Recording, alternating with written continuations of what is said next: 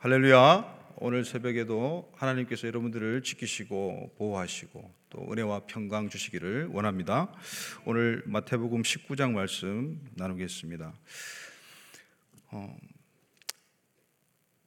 바리새인들이 이제 예수님을 어, 의도적으로 어, 공경에 빠뜨리고 시험하려고 찾아왔습니다. 그래서 질문을 합니다.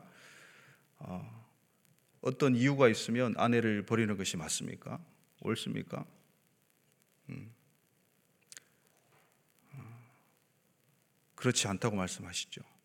그런데 이제 성경 말씀을 계명을 들이밀면서 그러면 모세가 이혼 증서를 허락했는데 이혼 증서가 이제 발급이 되면 이혼할 수가 있는데 이거는 뭡니까?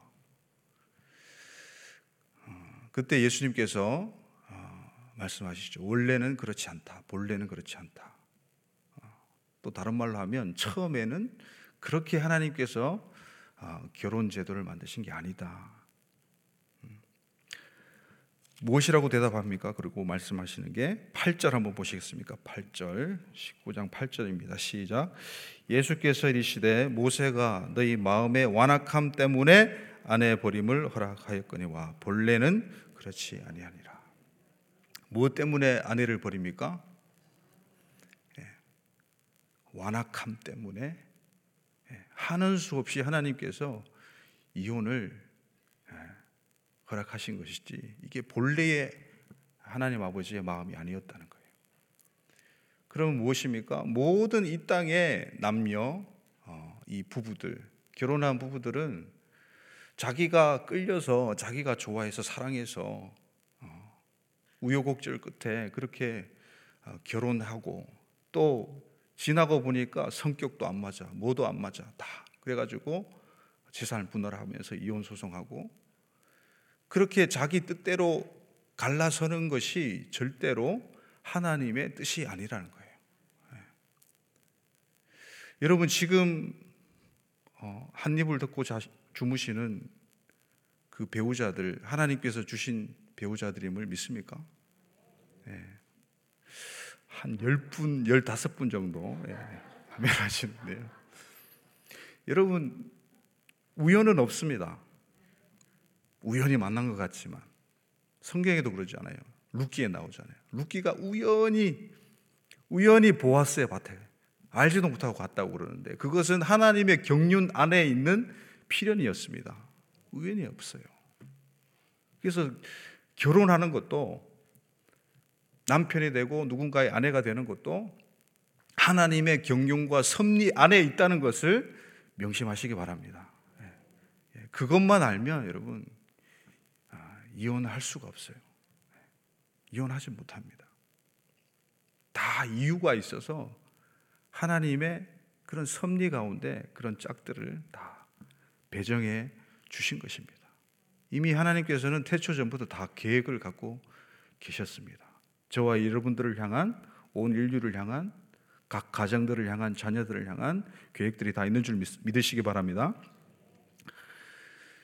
어, 이렇게 연약한 계층인 이 아내들, 여인들을 아, 자기 마음 같지 않다고 가치가 없다고 버리고 바꿉니다. 이 아내를 얻으려면 유대인들은 이제 지창금을 가지고 와야 되죠. 말하자면 참이 못한 표현인데 돈을 주고 사오는 거예요. 어떻게 보면 예. 그 장인 장모가 만족할 만한 돈을 지불을 하고 오케이 하면 또 그 아내 당사자가 오케이 하면 이제 데려오는 거예요. 그런데 이게 세월이 지나니까 마음 같지 않아요. 여자가 이제 아내의 구실을 제대로 못해요.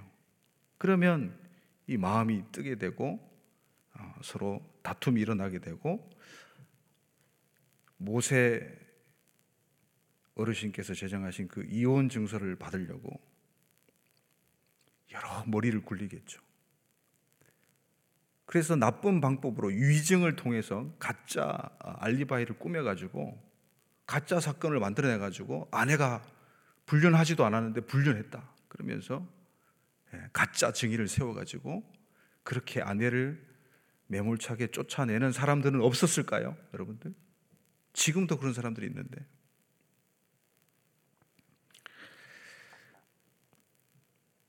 인터넷 유명한 그 아지매들이 모이는 카페가 있습니다.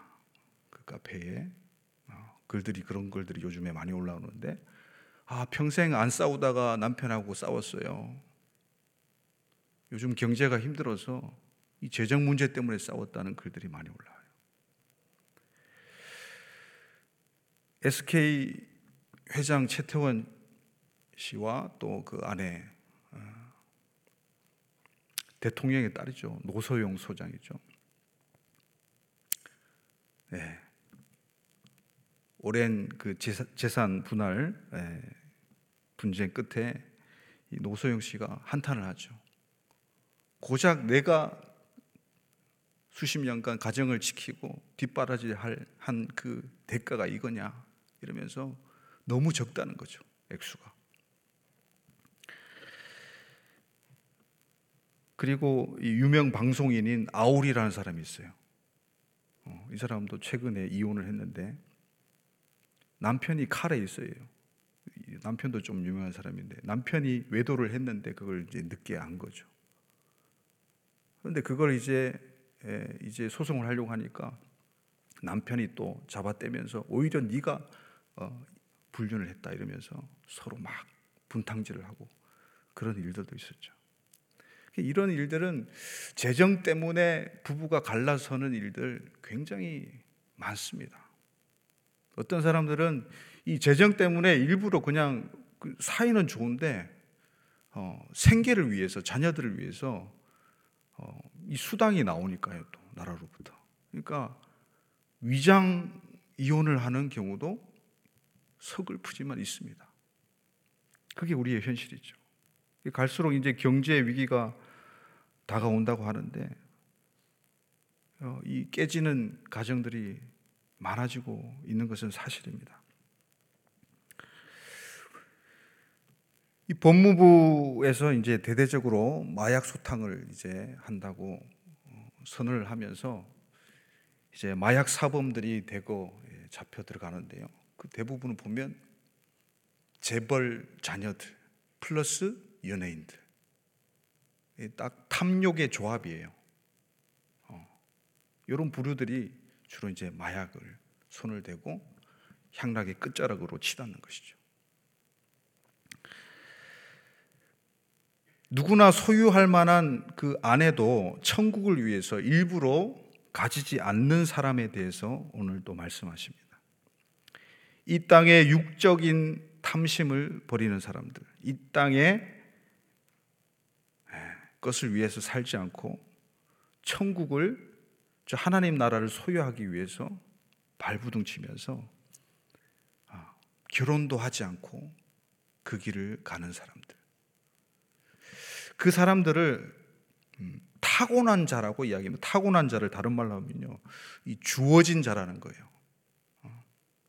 날 때부터 이제 고자된 자도 있고 사람이 만든 고자도 있습니다. 이 고자라는 말이 오늘로 보면 참 재밌어요. 윤회 에코인데 윤회는 침실이란 말이고 에코는 가지다라는 뜻이에요. 침실을 가지다, 침실을 맡았다 이 말이에요. 고대 왕실에서는 이, 이 왕비들 있지 않습니까?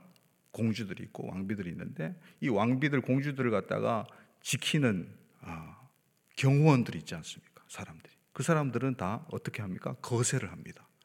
예, 고자를 일부러 만들어요. 거세를 해서 아, 왕비의 공주의 방을 지키게 만들죠. 그런데 또 한 부류고 특이한 부류가 있는데 천국을 위하여 스스로 고자된 자가 있다는 것입니다.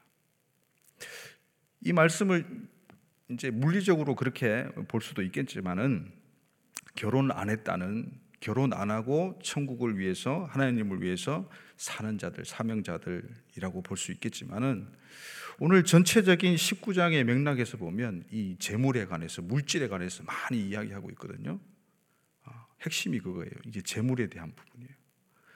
그래서 그런 각도로 봤을 때는 천국을 위한 고자는 단순히 예, 정말 결혼하지 않고 하나님 나라를 위해서 사는 사람만을 가리키지 않고 한번 따라해 주실까요? 땅을 위한 육을 위한 탐심이 거세된 자. 예. 재물에 대한 이 땅의 소유에 대한 탐심이 끊어진 자들, 거세된 자들을 가리킬 수가 있다는 것이죠. 오늘 저와 여러분들이 예, 천국을 위하여, 천국에 들어가기 위하여 이 탐심을 거세하는 자가 되시기를 간절히 소망합니다. 예. 이 일부러 고자를 만드는 거예요. 음. 왕을 위해서, 그죠? 왕실을 위해서, 왕비를 위해서, 왕국을 위해서 거세를 시키시는 거예요. 그 사람의 인생이 어떻게 됩니까? 그 사람은 결혼도 못하고 계속 그냥 왕비, 이 왕실만 지키다가 그냥 인생 다 보내는 거예요. 두 번째 이야기로 13절부터 어, 14절에 나오는 이 음, 안수 받으러 나오는 아이들을 금하지 말라는 말씀이 있습니다. 이것도 오늘 전체적인 맥락으로 볼 때는 이 소유와 재물에 대한 어, 키워드로 볼 때는 아이들은 그렇습니다. 아이들은 아무것도 가진 게 없어요. 사회적으로 지위도 없고 돈도 없습니다. 아이들이 유, 유, 아이들이 유일하게 가지는 그 소유는 누굽니까? 바로 부모예요, 부모. 부모.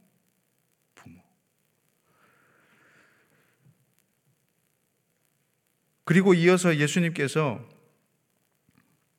아, 한 청년과 긴 대화를 합니다. 그리고 제자들에게 예, 그 청년이 대화한 것들을 다 제자들이 들었는데 그것을 아, 또 제자들에게 가르치는 본문이 길게 나타납니다. 이게 이제 핵심 말씀이죠. 우리가 잘 아는 부자 청년, 그죠? 네, 부자 청년이 예수님께 찾아와서 묻습니다. 한번 그 질문을 볼까요? 16절입니다. 16절. 19장 16절입니다. 시작. 어떤 사람이 주께 와서 이르되 선생님이여 내가 무슨 선한 일을 하여야 영생을 얻으리까? 여러분 질문을 한다는 것은요. 그 질문에 대해서 생각을 미리 한 사람이에요. 그래서 어느 정도는 답을 가지고 있는 사람들이에요. 자기 자신이 답을 가지고 있는 사람들이에요. 저도 제 자녀나 아둘람 애들을 이제 주로 질문을 많이 만들게 하거든요. 그게 이제 유대식 교육이니까요. 하브루타라는 것을 하면서 성경 공부를 하고 또 다른 것들도 그, 그것을 접목을 해서 그렇게 합니다. 질문을 아이들이 만드는데요. 아, 질문에 바로 답하면 안 돼요. 이건 빵점이에요. 어, 질문을 하면 다시 질문해요. 그럼 네 생각은 어떠냐? 그랬을 때 아이들은 어, 대개 아예 몰라서 질문하는 경우도 있겠지만 대개는 자기가 가지고 있는 정답이 있어요. 그렇듯이 이 청년도 지금 다 자기 안에 조금 껄끄러운 부분이 있길래 예수님을 찾아왔겠지만은 어느 정도 정답을 가지고 있어요. 예수님이 그걸 모르셨겠습니까? 예수님께서 대답하십니다. 17절 같이 읽겠습니다. 시작. 예수께서 이르시되 어찌하여 선한 이를 내게 묻느냐? 선한 이는 오직 한 분이시니라. 네가 생명에 들어가려면 계명들을 지키라. 이렇게 말씀합니다. 근데 여기서 이제 번역에 대해서 우리가 조금 어, 생각할 부분이 있는데 선한 일을 내게 묻느냐? 선한 이는 오직 한 분이시니라. 이게 좀 여러분 이해가 되십니까? 저는 이 말씀을 볼 때마다 이게 좀 걸렸거든요. 음, 선한 일을 묻는데 선한 분에 대해서 이야기하시는 경우가 이게 상식적이냐 이 말이죠. 물론 우리 주님은 상식을 뛰어넘어서 말씀하시고 어, 일을 하시지만은 대개 말씀을 증거하시고 또 이렇게 설교하실 때 비유를 많이 말씀하시잖아요. 이 비유는 일상생활에서 사람들이 누구나 다 알 수 있는 그런 것들을 아, 알기 쉽게 이제 비유를 통해서 말씀을 풀어 주시는데 이런 이제 참 오리무중의 그런 말씀들을 하실 때가 있죠. 선한 이는 오직 한 분이시다. 근데 원어를 보면요. 이렇게 됩니다. 선한 것은 하나다. 선한 것은 하나다. 그게 선한 분이라는 말 없어요. 하나님이라는 말도 선한 분이라는 말도 없고 선한 선한 것은 하나다. 그리고 나서 네가 생명에 들어가려면 계명들을 지키라. 그래요. 그러면 문맥에 맞춰서 보면 이것은 하나님을 가리키는 한 분이라는 표현보다는 선한 것은 하나다. 그 하나는 뭐냐?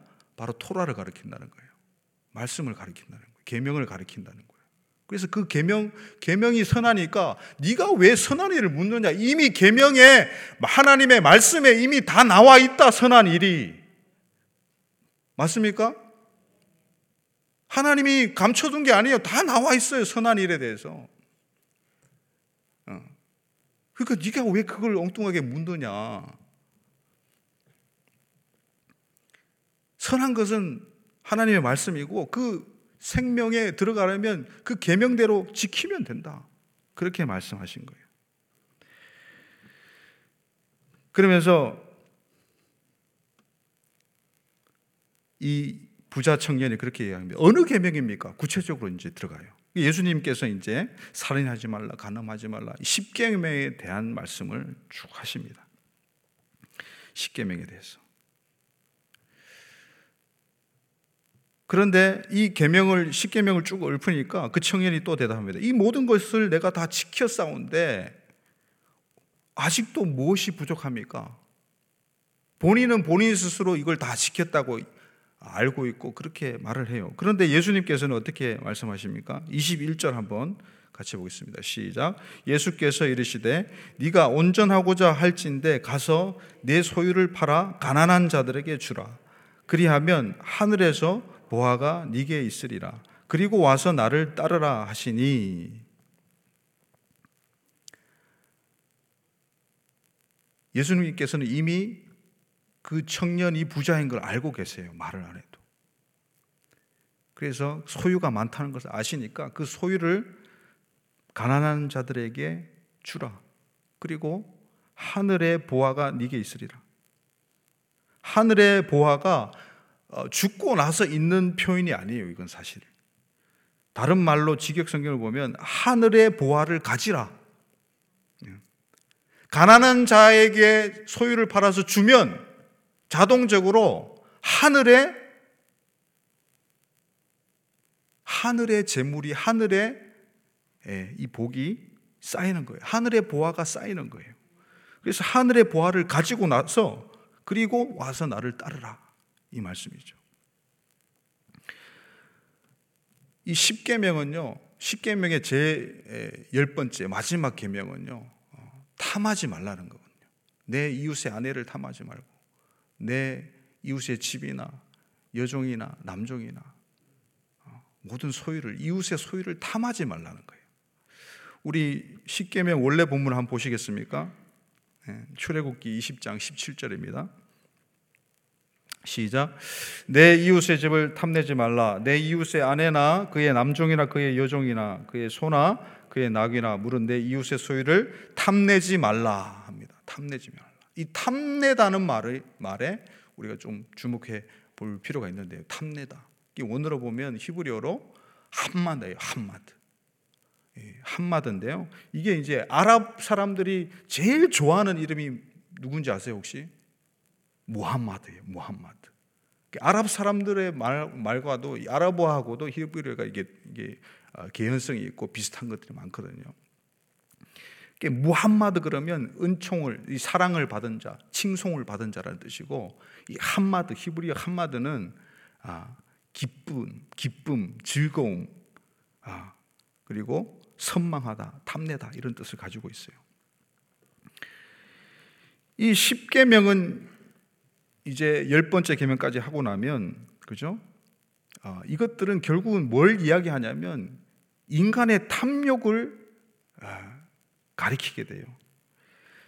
그래서 어떤 죄가 일어나기 전에 이미 그 죄를 행할 마음이 그 마음에서부터 탐욕에서부터 일어난다는 거죠. 그죠? 그래서 예수님께서 지금 어, 이 구약의 십계명을 신약에서도 이렇게 강조하시는 것은 오늘날에도 마찬가지예요. 하나님께서 하나님의 백성들에게 원하시는 것은 단순한 겉으로 범죄하지 말고 죄를 짓지 말아가 아니고 우리 마음에서부터 그 탐심을 제하라는 거예요. 굉장히 수준 높은 그런 예, 수위가 높은 그런 말씀이에요. 그래서 10계명 각 계명들이 이제 다시 원점으로 돌아옵니다. 10개 10번째 계명을 범하면 첫 번째 계명도 어기게 돼 있어요.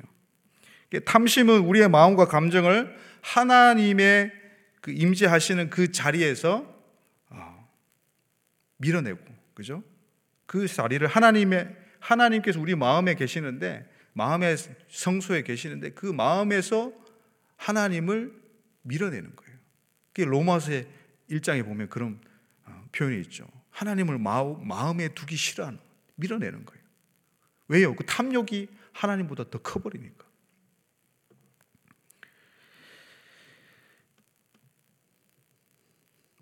마태복음 6장 24절 말씀입니다. 자, 시작. 한 사람이 두 주인을 섬기지 못할 것이니 혹 이를 미워하고 저를 사랑하거나 혹 이를 중히 여기고 저를 경히 여김이라. 너희가 하나님과 재물을 겸하여 섬기지 못하느니라. 아멘. 이 유명한 말씀이죠. 누가복음에도 동일한 말씀이 나오는데 한 사람이 두 주인을 섬기지 못합니다. 잘 아시죠? 어, 혹 이를 미워하고 혹 저것을 사랑하고 이 미워한다는 말은요. 뭐 재물을 아, 재물을 진짜 싫어. 재물을 막 미워 해서 막 돈을 찢어버리고 막 한 푼도 없이 그냥 재정을 그냥 없어버리라는 말이 아니에요. 이 미워하다는 말은요. 사실은 예, 덜 사랑해라 이 말이에요. 예, 덜 사랑해라. 최고로 사랑하는 게 하나님이고 할렐루야. 예. 그 다음에 그 다음 순위로 어, 이런 것들이 있는 것이지 하나님보다 앞서지 말하는 거예요. 그래서 어, 최고로 사랑하는 것은 둘이 될 수가 없다는 거죠. 가장 가치를 부여할 수 있는 것은 둘이 될 수가 없다는 거예요. 이 하나님과 재물, 이 재물이라는 말을 어, 그 유명한 여러분 아시는 만몬 알죠? 만몬, 만모니즘 많이 들어보셨죠, 그죠? 예, 물질주의, 세속주의, 물질 만능주의를 이제 만모니즘이라고 하잖아요. 그 만모나라고 이야기하는 만모나. 원래 아람어예요. 만모나. 근데 예수님은 이게 만모나를 마치 인격인 것처럼 이야기를 하세요. 여러분 사람 마음에 탐심이 생기면요. 여러분 재물 자체가 돈 자체가 여러분 악이 아니지 않습니까? 그죠? 돈을 사랑하는 것이 일만하게 뿌리라고 말씀하세요. 돈 자체도 재물도 하나님이 만드신 창조물입니다. 하나님께서 하나님의 사역을 하시기 위해서 사람들에게도 필요한 것이니까 하나님께서 만들어 놓으신 거예요. 그게 악한 게 아니에요. 그걸 미워하는 게 아니에요. 그죠? 어. 그런데 그 재물을 보면 사람이 탐심이 생긴단 말이에요. 그 탐심이 생긴 것부터 어둠의 역사가 이 만몬의 영이 역사하는 거예요. 그거를 견제하고 조심하라는 거예요. 사람은 이 존재 자체를 삶의 그 생명을 계속해서 추구해 나가라고 하나님께서 말씀하시는데 그것을 추구하지 않고 소유를 탐닉하고 탐심에 그것을 충족시키려고 끝없이 살다 보면 결국은 죽음에 이르고 망한다는 거예요. 그래서 어, 유대인 이 사상가죠. 어, 독일계 유대인 사상가인데요. 예, 에릭 에리히 프롬이라는 사람 유명한 사람이 있습니다. 그 사람이 쓴 책 중에 유명한 책 소유냐 존재냐 또는 다른 번역에는 소유냐 삶이냐라는 책이 있습니다. 서구 사회는 이 사람이 이제 나치의 핍박을 피해서 미국으로 어, 망명을 하거든요. 근데 이 서구에 그렇게 잘 나가던 그 결국이 결국은 1차 대전, 2차 대전, 이 끔찍한 세계 대전을 맞이한 것을 어, 사람들은 보고 어, 화들짝 놀라면서 이때까지 쌓은 그런 인간의 금자탑, 상아탑들이 다 아, 무너지는 소리를 경험하게 되죠. 그러면서 물질적인 소유, 힘, 지배에 초점을 맞추는 소유 양식으로 살 것이 아니라 아, 사랑과 공유와 또 창조적인 생, 산성에 초점을 맞춰서 이 존재 양식 예, 여기에 예, 힘을 실어서 우리가 살아야 미래가 있다. 예, 그것을 이제 역설하는 그런 어, 책이었어요. 소유냐 삶이냐. 어, 우리들은요 이 무엇을 더 가질 것인가에 대해서 그 물질이 왜 필요합니까? 자기의 탐심을 충족시키기 위해서 필요한 거예요. 자기가 하고 싶은 걸 하기 위해서는 그 재물이 필요한 거죠. 그래서 그것을 위해서 계속 살아갑니다. 그것을 가지려고 끊임없이 경쟁하고 아, 남을 폄하합니다. 지금 이 마태복음 19장에서는 이 재물에 관해서 굉장히 강력하게 예수님이 말씀하고 계시는데 놀랍게도 마태복음 18장과 마태복음 20장 그러니까 19장 전과 후로는 어떤 이야기가 있습니까? 우리 마태복음 18장 23절 띄워 주시겠습니까? 읽어 보시겠습니까? 시작. 그러므로 천국은 그 종들과 결산하던 어떤 임금과 같으니 여러분 잘 아시죠? 100데나리온 이야기 그죠? 네. 어. 100데나리온 엄청난 빚을 탕감해 줬는데 어떻습니까? 음. 아, 만 달란트죠. 죄송합니다. 만 달란트 빚진 자 어마어마한 액수인데 아, 자기 동료에게 친구에게 100 데나리온을 아, 못 갚은 그 친구들을 친구를 붙잡고 막 아, 그렇게 예, 하는 이, 이 빚진 자 용서에 대한 이야기가 우리 18장에 나오는데요. 거기도 돈이 나와요. 재물이 나와요. 성경에 예수님께서 재물에 대한 이야기를 굉장히 많이 하십니다. 그리고 마태복음 20장 8절 한번 보시겠습니까? 시작.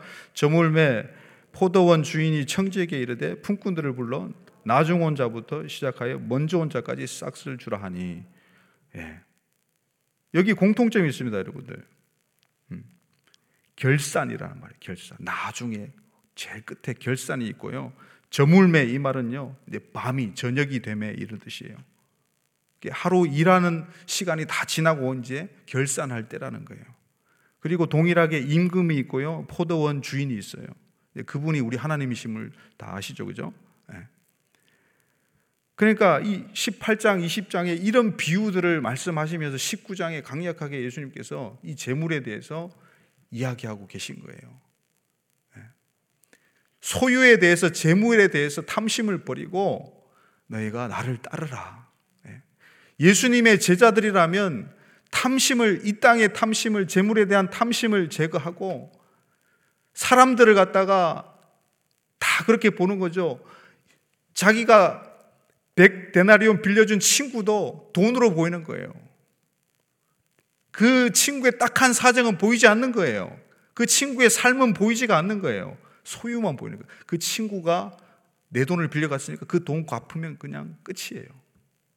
그리고 이른 아침, 그리고 6시, 9시, 11시, 시간별로 다 다르죠.